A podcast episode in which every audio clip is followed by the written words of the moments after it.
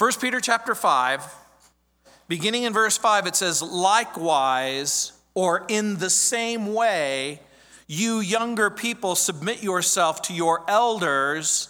Yes, all of you be submissive to one another and be clothed with humility, for God resists the proud, but gives grace to the humble. Therefore, humble yourselves under the mighty hand of God, that he may exalt you in due time, casting all your care upon him, for he cares for you. Be sober, be vigilant because your adversary, the devil, walks about like a roaring lion, seeking whom he may devour. Resist him, steadfast in the faith, knowing that the same sufferings are experienced by your brotherhood in the world. But may the God of all grace, who called us to his eternal glory by Christ Jesus, after you have suffered a little while, underline that. After you have suffered a little while, perfect, establish, strengthen, and settle you. To him be the glory and the dominion forever and ever. Amen. By Silvanus, our faithful brother, as I consider him I have written to you briefly, exhorting and testifying that this is the true grace of God in which you stand. She who is in Babylon, elect together with you, greets you. And so does Mark, my son. Greet one another with a kiss of love. Peace to you, all who are in Christ Jesus. Amen. Are you prepared. You might be thinking, prepared for what? Remember, the Apostle Peter has been trying to prepare the Christians for what he called the fiery trial that was about to come upon them. Look in chapter 4, verse 12. Beloved, do not think it strange concerning the fiery trial which is to try you as though some strange thing has happened to you. Peter apparently wants all Christians to prepare for the inevitable. And the inevitable is that there's a trial that's just around the corner. And for some of us, it's a fiery trial. And whether the trial takes the form of a disease or whether the, the trial takes the form of unemployment, whether the, the trial takes the form of a catastrophe, where, whether the, the trial takes some sort of specific form, make no mistake about it. There's going to be some trial, some crisis, some panic. And so part of the point that Peter is making is how will we experience God's grace in suffering? How will we glorify God in life's difficult situations? And by the way, you will glorify God or you won't. You will trust Him or you won't. In this closing section, Peter gives three powerful exhortations, three powerful admonitions. He begins with be humble in verses 5 through 7. Then he continues with be watchful in verses 8 and 9. And then in verses 10 through 14, he encourages us to be hopeful. All three admonitions involve a state of mind, an attitude. As a matter of fact, how does the Lord want Christians to deal with trial, suffering, hardship, setback? The short answer is with an attitude of humility, with a mind that's filled with sobriety, and with a heart that is overflowing with expectancy. It was J.C. Ryle who wrote at the end of the last century, actually, now it's two centuries ago, in the 1850s, he wrote, How ready Christians are to be puffed up with success. He also wrote, The time of success is a time of danger to the Christian mind or to the Christian soul. So, why is that? Because human success offers a contrary solution to that which is being offered by God. Human definitions of success suggest that hardship and suffering or the fiery trial need never be a part of your life. And by the way, unfortunately, there are people who believe that. There are people who believe that trial, suffering, hardship, catastrophe will never be a part of your life. And guess what? They're wrong. They're deluded. By the way, if you don't have a theology of suffering, guess what? Pretty soon, hurting people won't be a part of your life. If your church doesn't have a theology of suffering, guess what? People in pain, people in crisis, people in trouble will feel like they don't belong. But clearly they do belong. If your life is sufficiently filled with fame or fortune or freedom, you might think that you will never have to worry about anything. You might think that you can push to the front of the line, that you can spend your way through any financial storm, that if you have the, the right job or the right resources, that nothing can hurt you, nothing can harm you, that if you have enough money for the best doctors that money can buy, that your dreams, your plans, your projects, your, your savings will safely bring you to the opposite shore of the storms that blow through your your life. Some people have way more confidence in human optimism than in biblical faith. We live in a world that offers a myriad of solutions to the problem of pain, to the problem of suffering, to the problem of hardship, but most of those solutions include the overarching statement make the pain go away. If you're the source of pain, they get rid of you. See, we laugh, but isn't that true? A husband will say to a wife, You're the source of my pain. A wife might say to the husband, You're the source of my pain.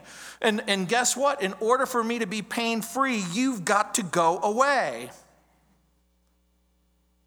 Peter doesn't offer a single solution that includes making a run for it avoiding the pain, avoiding, avoiding the problem, avoiding the suffering.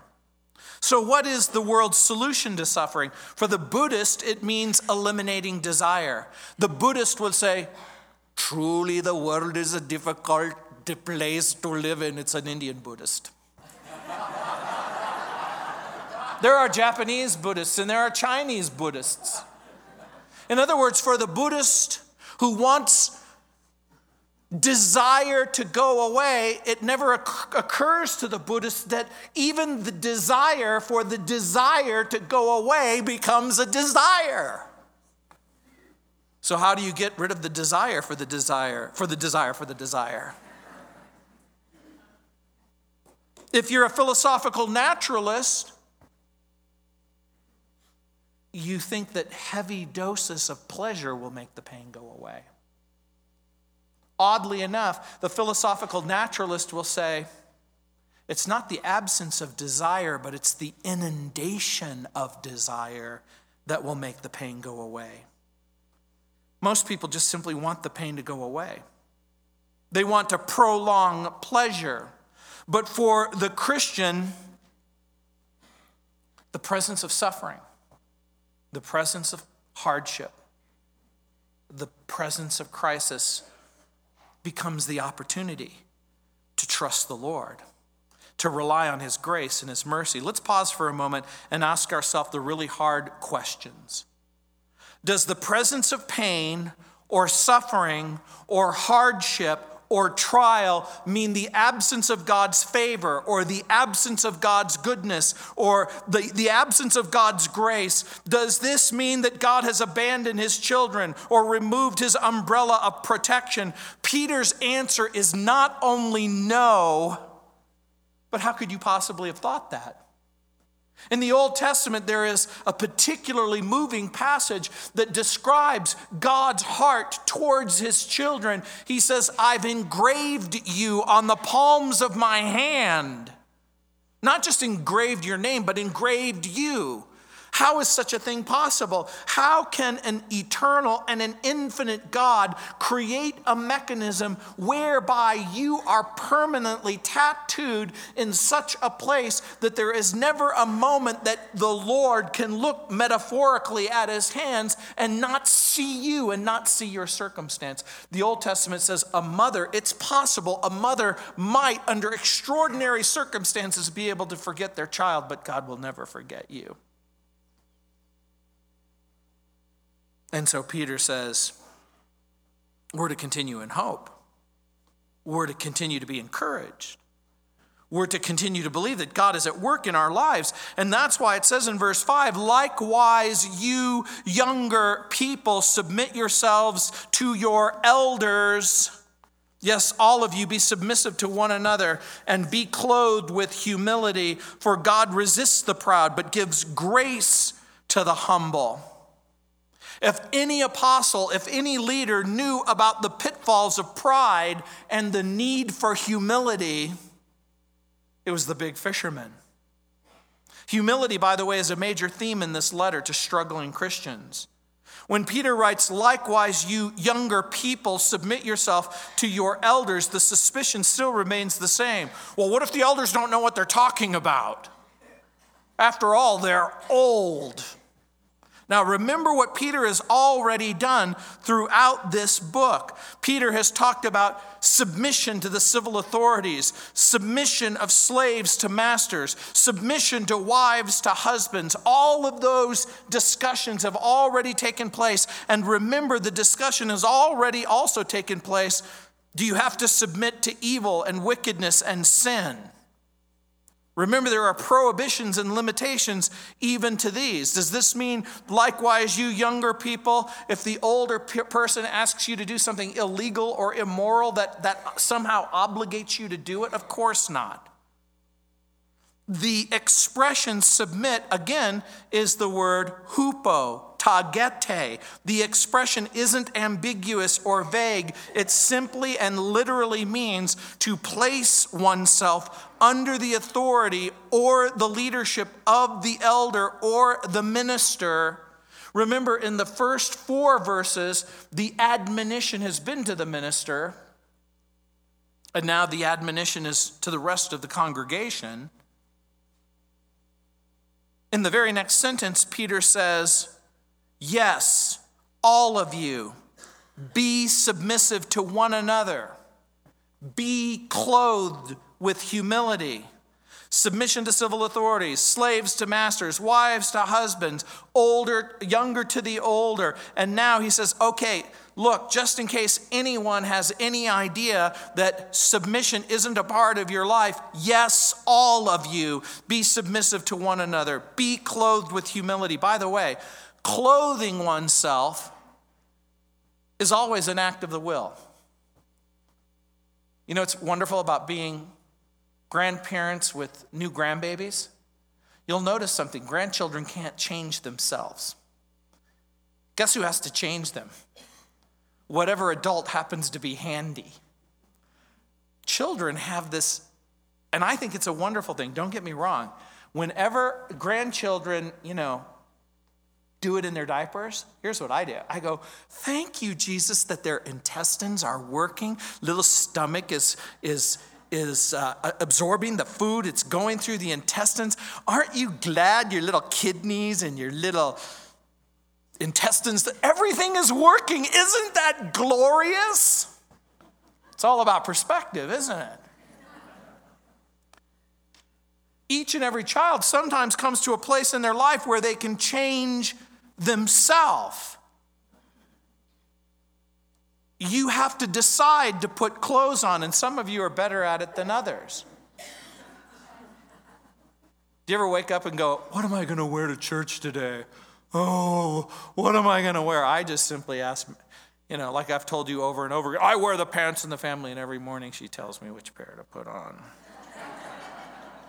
it makes it easy for me. By the way, humility always, in part, is an act of the will. Humility doesn't come easily or naturally. The instruction is general and universal when it says, Yes, all of you be submissive to one another. All really does mean all. It means all sexes, all socioeconomic classes. All of us are to be engaged in the voluntary expression of humility towards one another for Christ's sake. And that, by the way, the expression be clothed with humility gives us a picture of a first century slave who wraps himself or herself with a towel or an apron. As a matter of fact, be clothed with humility is all one word in the original language. Egg, com, bo, sas. It's a combination word with a prefix, a root word, and a suffix. And the picture is wrap yourself with a towel. Does that sound familiar at all to you?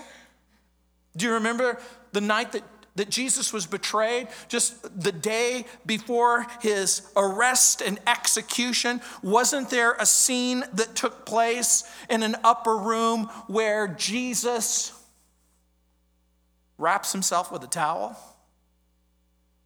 He girds himself with a towel.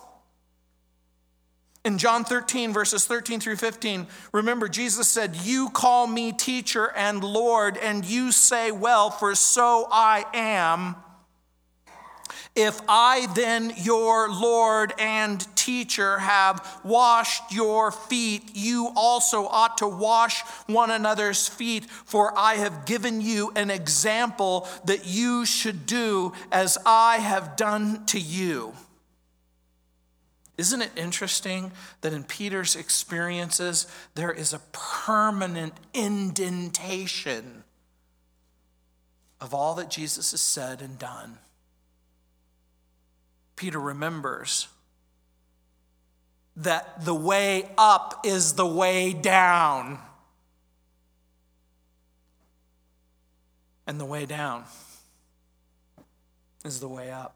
Remember, Jesus himself said, If I be lifted up, I'm going to draw all people to myself.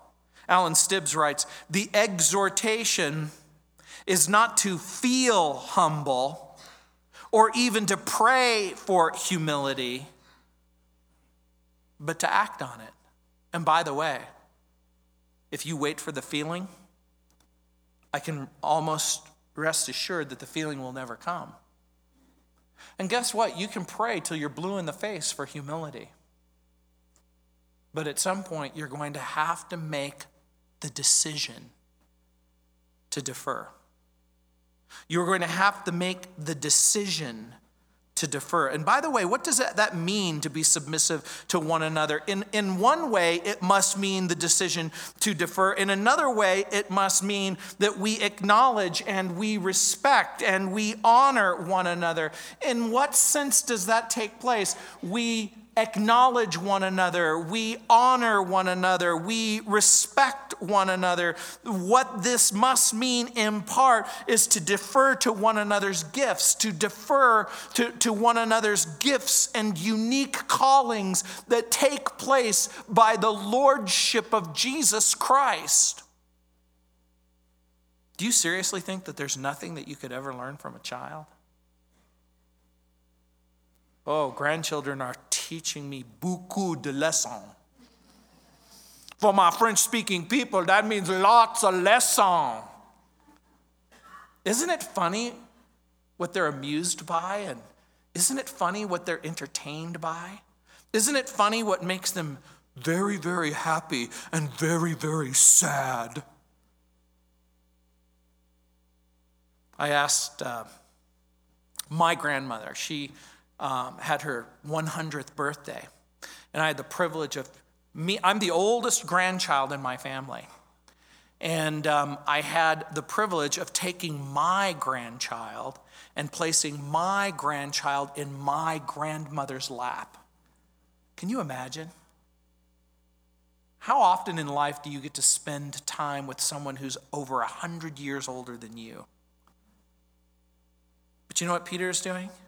Peter is placing the entire congregation into the lap of his own experience. He cites the scripture to support his exhortation. In Proverbs 3:34 it says, "Surely he scorns the scornful, but he gives grace to the humble. That's proverbs 3.34 the lord scorns the scornful the proud the high-minded the self-absorbed. The lord god resists the proud the bible says. The lord opposes those who look down on others. The Lord opposes those who feel superior to others. The Lord opposes those who discriminate against others. The Lord opposes those who are prejudiced and those who are boastful. And so, if you stop and you think about it, if you are in the business of oppression, you are in a business that's doomed to fail. The Bible says, if you exalt yourself, the Bible says that the Lord will oppose you. If you elevate yourself, he'll bring you down. By the word, by the way, the word resist is very, very interesting in the, in the passage in verse 5. God resists the proud. You may meet, lose the meaning of it. It's anti, tasatei, anti, tasatei. It's a very strong word. It means, it means to bring out an army in battle against the enemy. It's like that very bad movie where Sean Connery goes, if they come at you with your fists, you come after them with a knife. And if they come after you with a knife, they co- you come after them with a gun. And if they, if they kill someone in your family, then you kill everyone in their family. What? Antitasatei means in order to deal with a difficult problem, you bring out an army and you set that army in battle array against the enemy. Marvin Vincent writes, quote, pride calls out God's armies. No wonder it says in the Old Testament, that pride goes before destruction. The person who walks in pride, the person who walks in self exaltation, the person who pushes forward, the person who elbows his or her way to the front of the line, the person who leaves footprints on the backs of his brothers and sisters invites God's judgment. See, you might be thinking that self exaltation and pride is no big deal. I need you to understand this. Pride and self exaltation becomes an invitation to, to God to destroy you. That's the point, to bring you down. Now, I want you to think about this, what the passage is saying. God resists the proud. I don't mean resist the proud like you resist a grandchild who goes too close to the cords on the wall and you slap her little hand and you go, no. Imagine your grandchild goes to the wall and you bring out the United States Marine Corps. Back off, little girl! Walk away from the cord! That's the point that he's making armies of angels descend from heaven to resist you. But God gives grace to the humble. And by the way, grace is the necessary ingredient to withstand the fiery trial, to withstand the difficulty or the, dis- or, or the difficult circumstance or the overwhelming hardship. I want you to think of it this way Grace is God's unmerited favor that is freely given. But for whatever reason, humility is like, like a conduit, like a tube. Humility becomes almost like a secret tunnel that allows the rivers of grace to flow inside of your heart. Now, do you understand that the way up is the way down, and the way down is the way up? Going to Nona's house, you discover something each and every time. Good meatballs have to have good ingredients. Meat the ball require a fresh ground beef, Italian pork sausage in just the right portions. Make no mistake about it, there's fresh ingredients and pungent spices and breadcrumb and egg. Yeah, that's right, we put egg in our meatball. But the guess what? No meat, no meat the ball. The essential ingredient in order you to, to face life's difficulties and life's trials and life's suffering and life's circumstances, you need massive, massive, massive amounts of grace. And remember, that means favor, that means blessing but it means favor and blessing that's from God. And so the person who decides to wrap himself or herself in the towel of service, the person who wraps themselves in the clothing of humility, the person who wraps themselves become a, a living burp rag for the baby.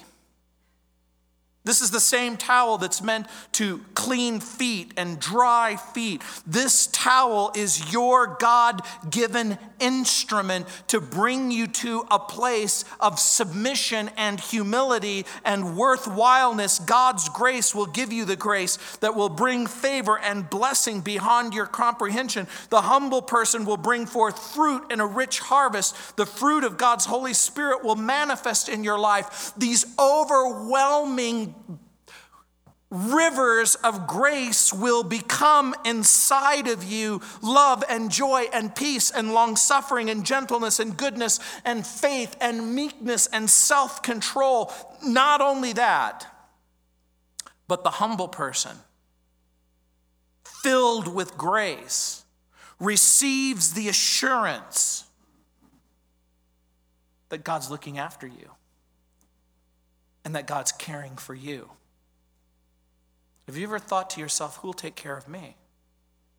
Who'll take care of me when my grandma's gone? Who will take care of me when my mother and father are gone? Who will take care of me when my husband's gone, when my wife's gone? Who will take care of me? My 100 year old grandmother is cared for by my 73 year old aunt, my Zia, Tia. There's a mutual ministry that God has allowed to take place in people's lives.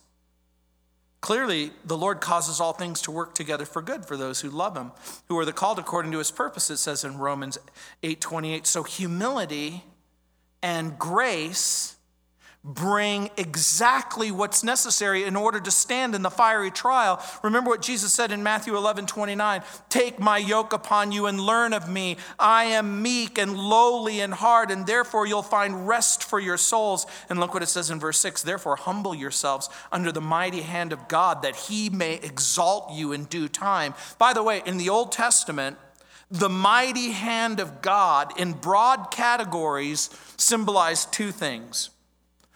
Whenever the Bible speaks of the hand of God, it is invariably either going to talk about discipline or deliverance.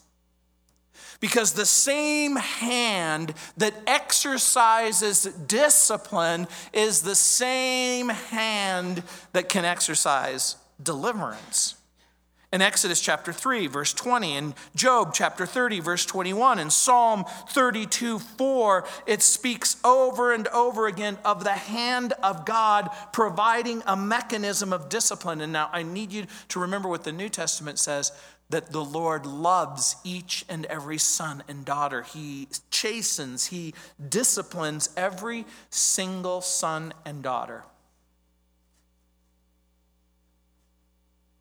There was a time when my Nona could run me down with a switch. I'm going to get you. You're not going to get away with that. Isn't it funny? There was a time in my life where I couldn't run fast enough to get away from her. And now I can't run fast enough to get towards her. Your whole life will be spent running away from someone or running into someone's arms. The hand that will discipline you will also be the comforting hand, the mighty hand that will direct you and provide deliverance for you. Clearly, there are lots of reasons to humble yourself under the mighty hand of God. Now, think about it. Clearly, if pride is an invitation to judgment and destruction, if the only reason is that God resists the proud, you would think that that would be reason enough to reject pride.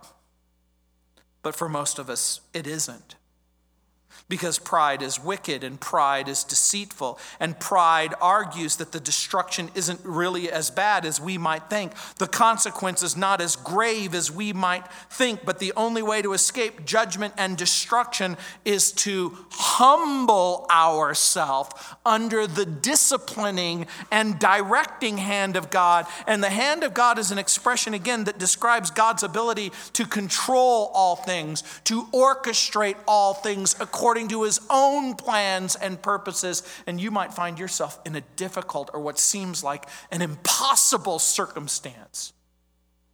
How can I submit myself to the circumstance I find myself in? And here's Peter's admonition. He's saying, I'm not asking you to submit yourself to the circumstance, I'm asking you to submit yourself to the person who's in control of your circumstance.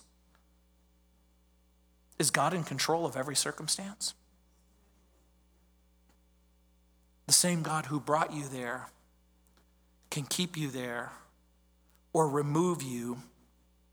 Humbling yourself under the mighty hand of God means refusing refusing to trust yourself and trust your resources, but to trust God and His resources. Humbling yourself means that you reject the right to govern your life. Humbling yourself means you reject the notion that personal fame and personal fortune and personal freedom is the way to satisfy the deepest longings of your soul. You realize your deepest desire is not to continue in your sin, but to experience forgiveness of sin, to realize that your life as a rebel is over and your life as a servant of the Lord is just beginning. You're willing to accept the consequences of a life that's lived for Jesus. And once you're able to accept that, guess what happens? There's an amazing liberation that will begin to take place in your life. By the way, how does the rebel see the hand of God. Clearly, the rebel can see the strength of God and the power of God and the sovereignty of God and the control of God. The rebel can see warning and fear and anger and wrath and judgment and condemnation. But the humble also sees all of those things, but they see something else, something more salvation and security, protection and care, assurance and confidence. Fallen human beings want to trust fame and fortune and freedom. So, how is God's exaltation different from human success? Human success may put you in front of other people, but whatever it means to be successful with God, here's what it means is that you'll be used by God to prepare others. And by the way, your whole life will be spent helping people in difficulty or preparing people for heaven. That pretty much is everything, isn't it? You are going to be praying and ministering and supporting and serving and loving and encouraging everything that you do, everything that you say. Listen carefully to me. Everything that you do and everything that you say is preparing other people for a fiery trial or for heaven. And look what it says in verse 7 casting all your care upon him, for he cares for you. I want you to note something. Some people don't really believe that, do they? They don't believe God cares for them. If you were to ask them, hey, let me ask you a question. Do you think God cares about you? there will be people who will say, I don't think so. He has, a, he has a lot more to worry about than me and my circumstances. By the way, is it true? Is it true that God doesn't care for them? Here's what the, the Bible says casting all your care upon him. You know what Peter's doing once again? He's quoting the Old Testament, he's quoting David. Cast your care on the Lord. He will sustain you. He will never let the righteous stumble. Corrie Ten Boom was well acquainted with fiery trials. Her family was incarcerated in a Nazi prison camp for harboring Jews. Her sister was killed. She wrote, quote, "Worry doesn't empty tomorrow of its sorrow. It empties today of all of its strength." Isn't that good? Worry doesn't empty tomorrow of its sorrow, it empties today of its strength. We cast all our care upon Him. You know, the word cast is an interesting word. It was the word that was used to describe when you would pack an animal. You would take a blanket and you would take the blanket and you would throw the blanket on top of the beast of burden. That's literally what this means. You throw yourself on Him. Now, think about this we as Christians don't simply resign ourselves to a kind of cosmic fatalism. We cast our care on the Lord. And that must mean we are free to cast our care, our fear, our anxiety, our stress, our daily struggle. It's absolutely okay for you to take it and throw it on top of the big shoulders of an everlasting and eternal and self existent God. You deal with this, Lord. It's not my problem. It's your problem. It's like that stupid story where the guy goes, he's a million dollars in debt, and he, he says to another person, I'll, I'll pay you a million dollars if you'll worry for me. He goes, Done. And then he came time to collect the bill, and he goes, Where's my money? He goes, It's not my problem. It's your problem. Yeah, we laugh. In other words, hey, you simply move the circumstance to another person I need to point one more thing out to you. Remember, we've already learned that there's two kinds of problems and sufferings and trials and circumstances that we face invited and uninvited. Things that we have no control over, and things that we do have control over. Can we cast our cares on the Lord even if it's our fault? What do you think the answer is? I think that the answer is yes. It takes an act of the will to consciously, deliberately, specifically throw your anxieties over to God and trust that He cares. Now, I want you to understand something. God doesn't simply care when it wasn't your fault, He cares even when it is your fault. Do you know why? Because you can turn to Him in repentance. You can say, Lord, it was my fault, and I am totally, fully, specifically to blame if you want to ascribe blame.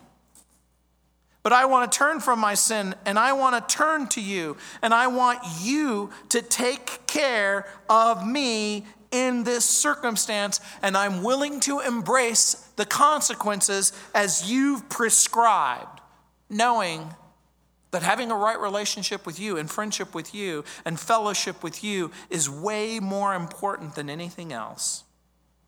So, what then do I do with the fiery trial? What then do I do with the difficult circumstance? Again, the question has already been asked and answered. We're to expect suffering in 1 Peter 4:12. We're to rejoice in suffering in 1 Peter 4:13. Our suffering provides a means of fellowship with the Lord in chapter 4 verse 13. We identify with the Lord Jesus our suffering means that we can glory in the future in verse 13. Our suffering brings the ministry of the Holy Spirit in chapter 4, verse 14. Our suffering enables us to glorify the Lord in chapter 4, verse 14. So, how do you do that? How do you cast your care upon Him? Let's be very specific and very fundamental.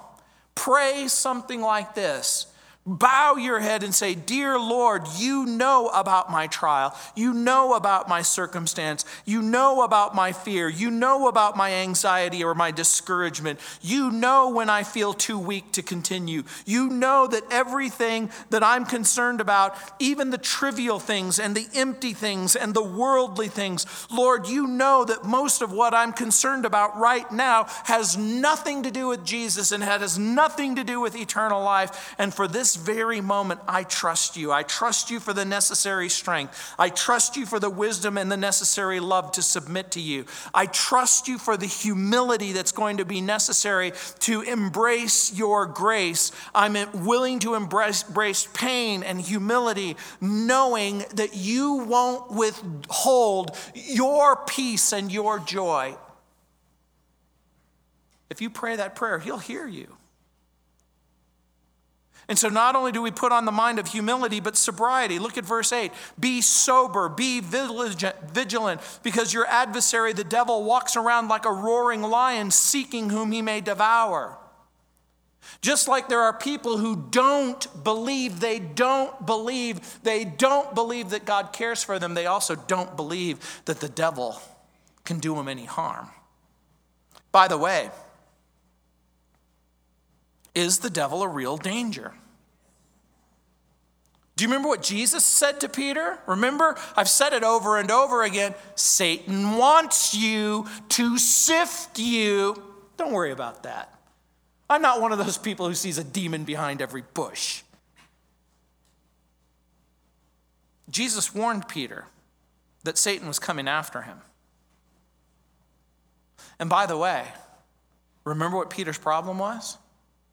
Pride. I don't need anyone's help to stand by you, Jesus.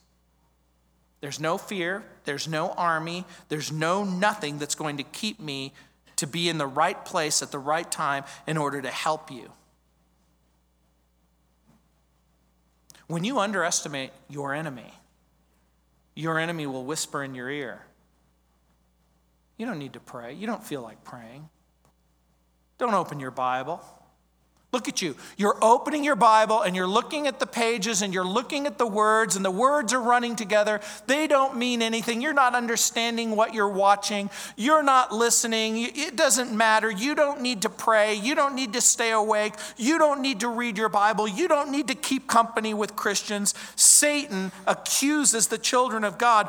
Satan means adversary. In the original language, it meant someone who would promote a legal opposition. In other words, they would accuse you of something and they would take you to court for the purpose of taking something away from you. The word devil means slanderer, and Satan accuses the children of God. He slanders the children of God. Warren Wiersbe suggests that Satan uses the lips of unsaved people to accuse us falsely. You see your mother, you see your father, you see your brother, you see your sister, you see your neighbor, you see your family member, you see your friend, you see their lips moving, but you hear Satan's voice. Satan comes as a serpent to deceive in Genesis chapter 3. And here in 1 Peter chapter 5, he comes like a lion to devour. And the word devour is one of those interesting words.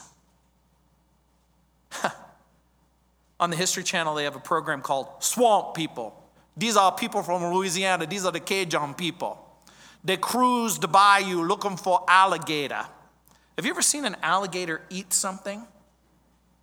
It just swallows it whole. Once it gets inside of the mouth, it doesn't matter. It doesn't matter about hair, teeth, bone. It just goes. Have you ever seen a lion devour something? You ever watch the Animal Planet and watch as a lion breaks a gazelle's neck and then begins to feed on its victim? Lions prowl quietly. They watch, they wait. They choose victims who are alone.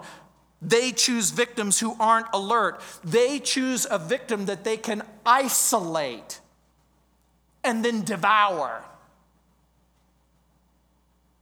If Satan can isolate you from the Bible, the promises of God, if Satan can isolate you from prayer, if Satan can isolate you from friendship and fellowship with other, with other Christians, if Satan can, can effectively channel you to one side or the other, you become easy prey. Sometimes the lion's roar will generate enough fear to drive the victim into the jaws of another member of the pride. Isn't that interesting that a group of lions are called a pride? Peter knows the truth.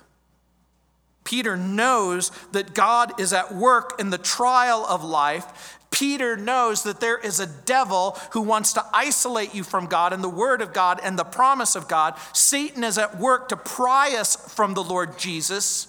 And so, what can Christians do to defeat the devil? Peter says, Be sober, be vigilant, keep your eyes open. C.S. Lewis wrote, The safest road to hell is the gradual one, the gentle slope, soft underfoot, without sudden turning, without milestone, without signpost. So, be sober means be clear headed. And by the way, when Jesus warned Peter, He said, Stay awake and pray with me. What did he do? He fell asleep and wouldn't pray with him. Once again, we're learning a valuable lesson from Peter. Jesus told me, he warned me to stay awake and stay alert, and I wasn't awake and I wasn't alert, and I underestimated my enemy. I overestimated my own ability. Be sober minded means clear headed. Be clear headed about your enemy. And one of the reasons why we cast our care on the Lord is because He, we really do have an enemy. Clearly, sobriety also means not blaming the devil for everything. Don't think the devil is behind every election. Don't think that the devil is behind every flat tire or every Bronco loss. It is true that Satan has the ability to inflict pain and suffering, though. Warren Wiersbe writes a lady phoned me long distance to inform me that Satan caused her to shrink seven and a half inches. While I have great respect for the wiles and powers of the devil, I still feel we get our information about him from the Bible. Do you know what we really know about the devil? It's what the Bible tells us about him. That's the only thing we can safely know. Peter says in verse 9, resist him, steadfast in the faith, knowing that the same sufferings are experienced by your brotherhood in the world. Here's what the apostle says respect him, resist him, recognize him. And Peter would have saved himself a lot of trouble if he would have simply obeyed Jesus, stayed awake, refused to fall asleep. But he didn't recognize Satan the night that he showed up. And when the trial shows up, when the fiery trial shows up, then I'm wondering if you will be alert and vigilant. Remember, James says exactly the same thing in James 4 7. Submit yourselves, therefore, to God. Resist the devil, and he will flee from you. Respect him, resist him, recognize him, what do you mean by respect him? I mean, make no mistake about it, you're making a huge and terrible mistake if you think that you can go toe to toe with the devil.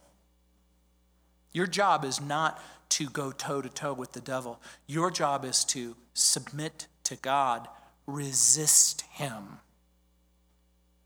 One Bible writer said, Before we can stand before Satan, we must bow before God. Peter resisted the Lord and ended up submitting to Satan. I want you to think about that for just a moment.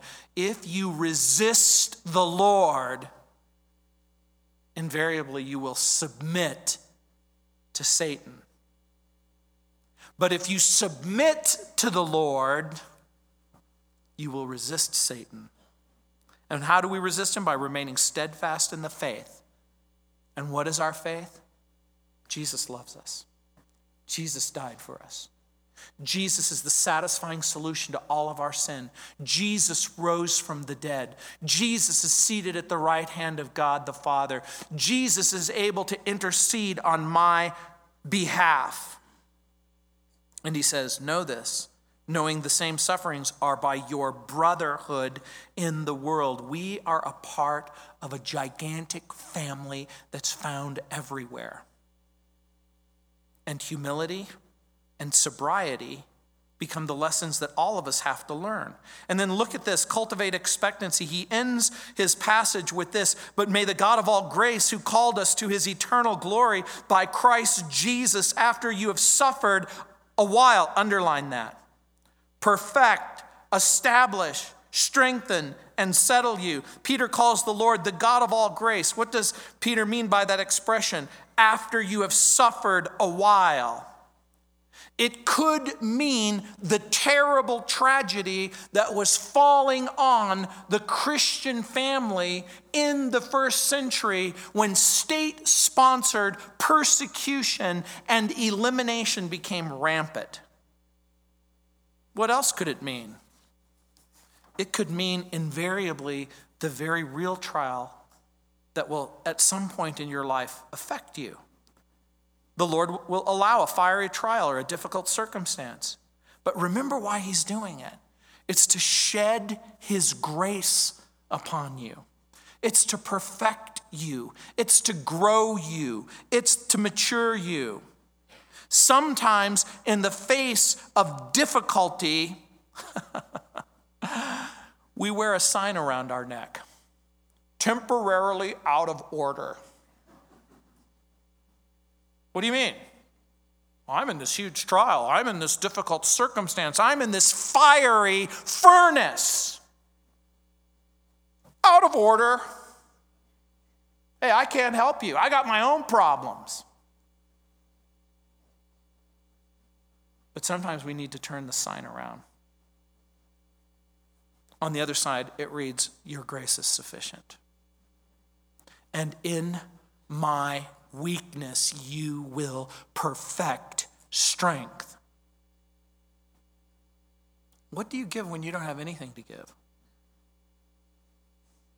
You give confidence and expectancy that there is a real God who will perfect you. By the way, He makes us perfect. The word translated perfect doesn't mean without flaw. Do you know what it means?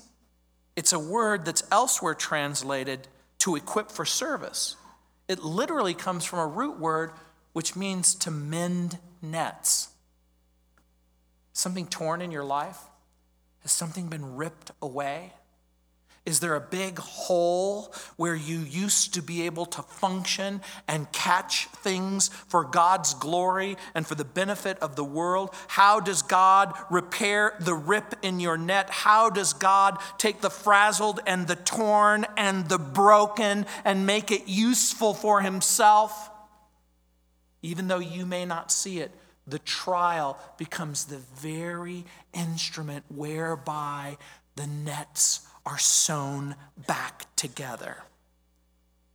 In 1 Peter chapter 5 verse 11 it says to him be the glory and the dominion forever and ever amen. Why? Remember what glory is. It's the sum and the substance of all of his attributes. Remember what his dominion is. It's his sovereignty and circumstances which means you can trust him and in verse 12, it says, By Silvanus, elsewhere translated Silas, our faithful brother, I've written to you briefly, exhorting and testifying that this is the true grace of God in which you stand. What's the true grace? I'm the head and not the tail.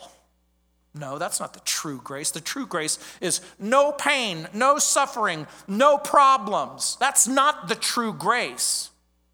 The true grace is real pain, real suffering, real problems, but there's a real Savior who can see you through. In verse 13, it says, She who is in Babylon, elect together with you greets you. Is this really Babylon? Maybe. Is this a code word for Rome?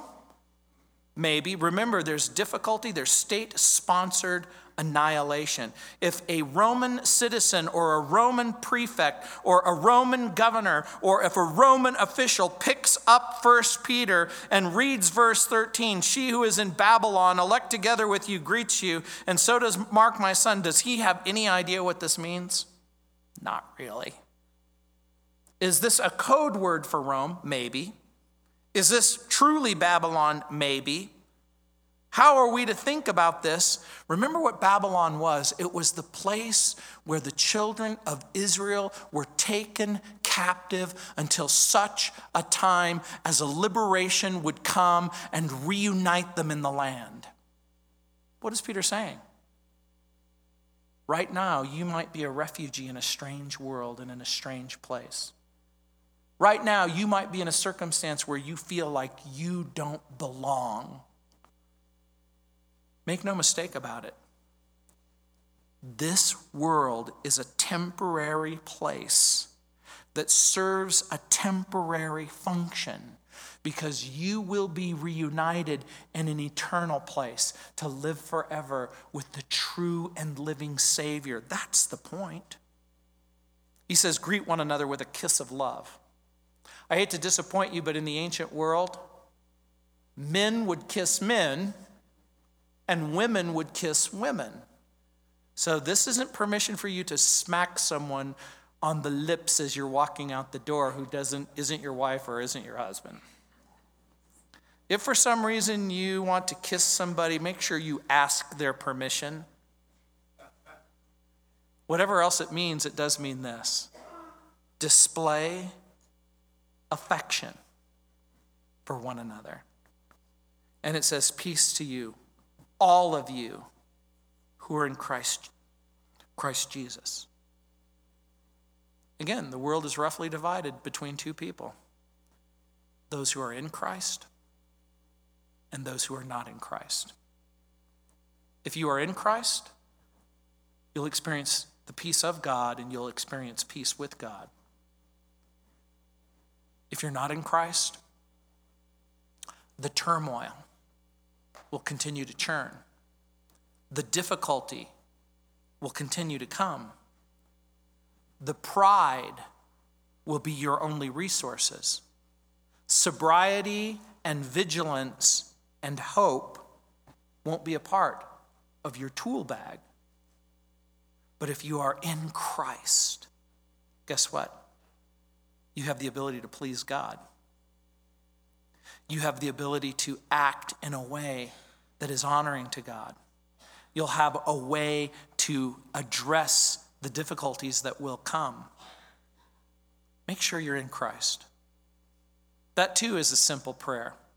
Let me pray that for you as well. Heavenly Father, Lord, for that person who is empty and estranged, where their life is not filled with humility but pride not vigilance and sobriety, but carelessness, not expectancy, but in a vague hope that everything will work out just fine. Lord, I pray that they would come to a place where they would realize that sin is a very big problem, but that's, and that Satan lives to deceive and distort the truth. But Lord, we thank you for the gospel. We thank you that Jesus Christ, the Lord, died in our place. That his sacrifice is the satisfying solution to the problem of our sin, and his resurrection is not just a historical fact, but it's the comforting certainty that he's alive and that he can forgive us and change us and grow us and mature us and provide for us, no matter how difficult life is. Lord, we pray that we would learn these lessons. Lord, we pray that we would be men and women who grow up. Lord, we pray that we would voluntarily submit ourselves under the mighty hand of God for discipline if necessary, for direction if necessary. In Jesus' name, amen. Let's stand.